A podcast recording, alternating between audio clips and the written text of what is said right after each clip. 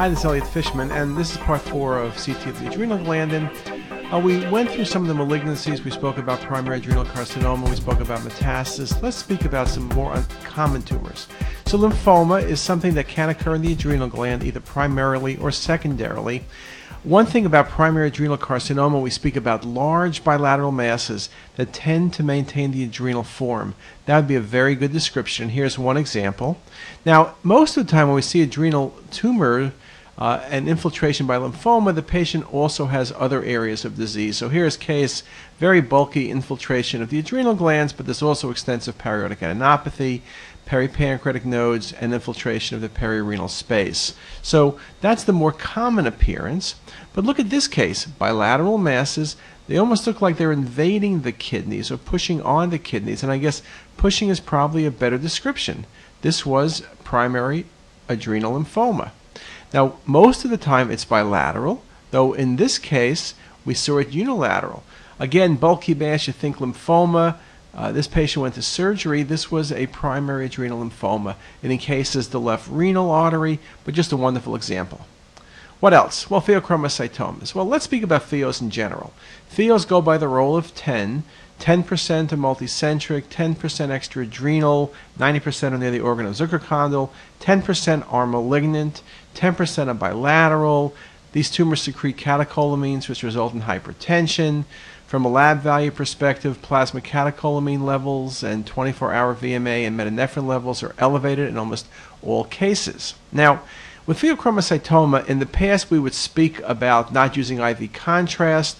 Well, it really isn't a problem now. With the non-ionic contrast, it's not really going to be an issue, and there was a good article about that about a year ago. And in this article, the conclusion was that uh, our results in the clinical practice described in the recent literature suggest that alpha blockade is not specifically required before I V administration of non-ionic contrast to patient with suspected or known pheochromocytomas or related tumors. So again, the old days, ionic contrast, you would be worried about having a hypertensive crisis.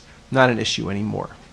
Now, pheochromocytomas can occur spontaneously or part of syndromes.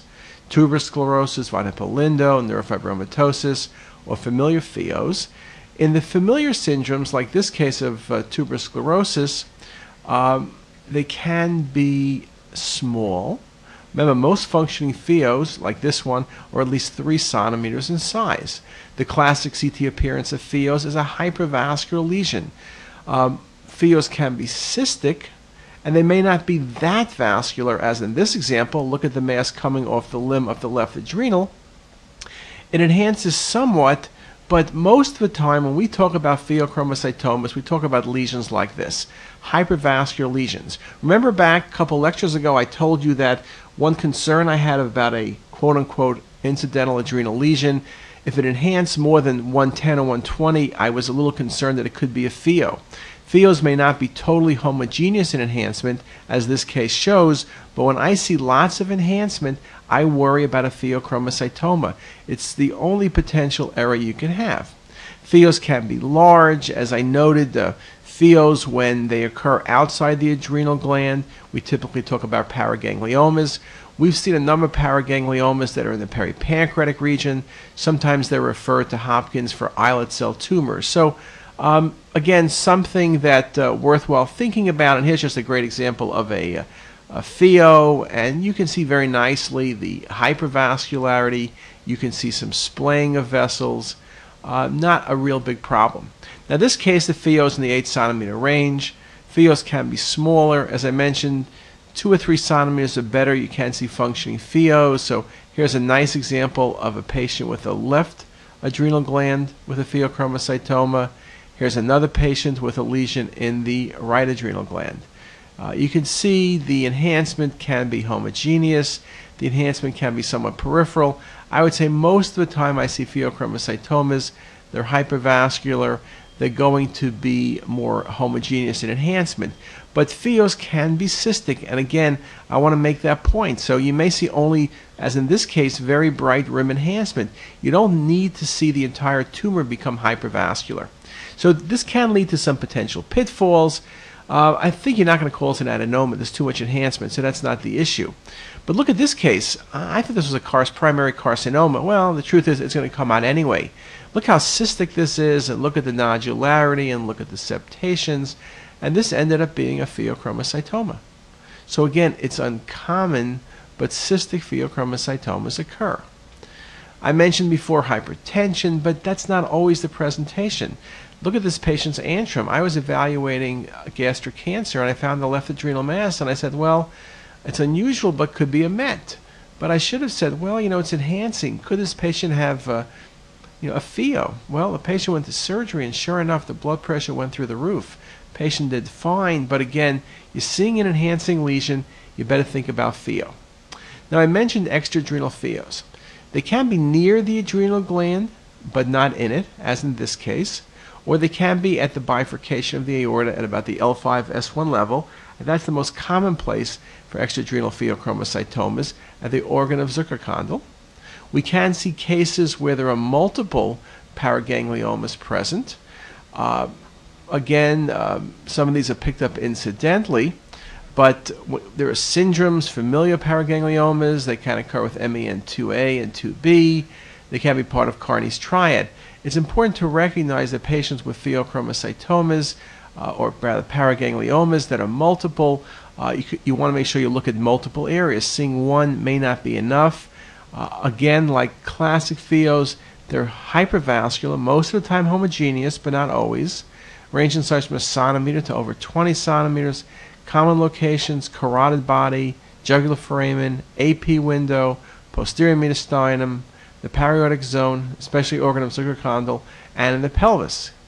And um, you can see that this article by Lee talks about the predictable areas where these lesions are found, and I basically listed those predictable areas above. And again, let's look at some examples. Hypervascular lesion. Again, you could see why this can be confused with an islet cell tumor of the pancreas, or even potentially a GIST tumor, though on the early phase it's way too vascular for a GIST tumor.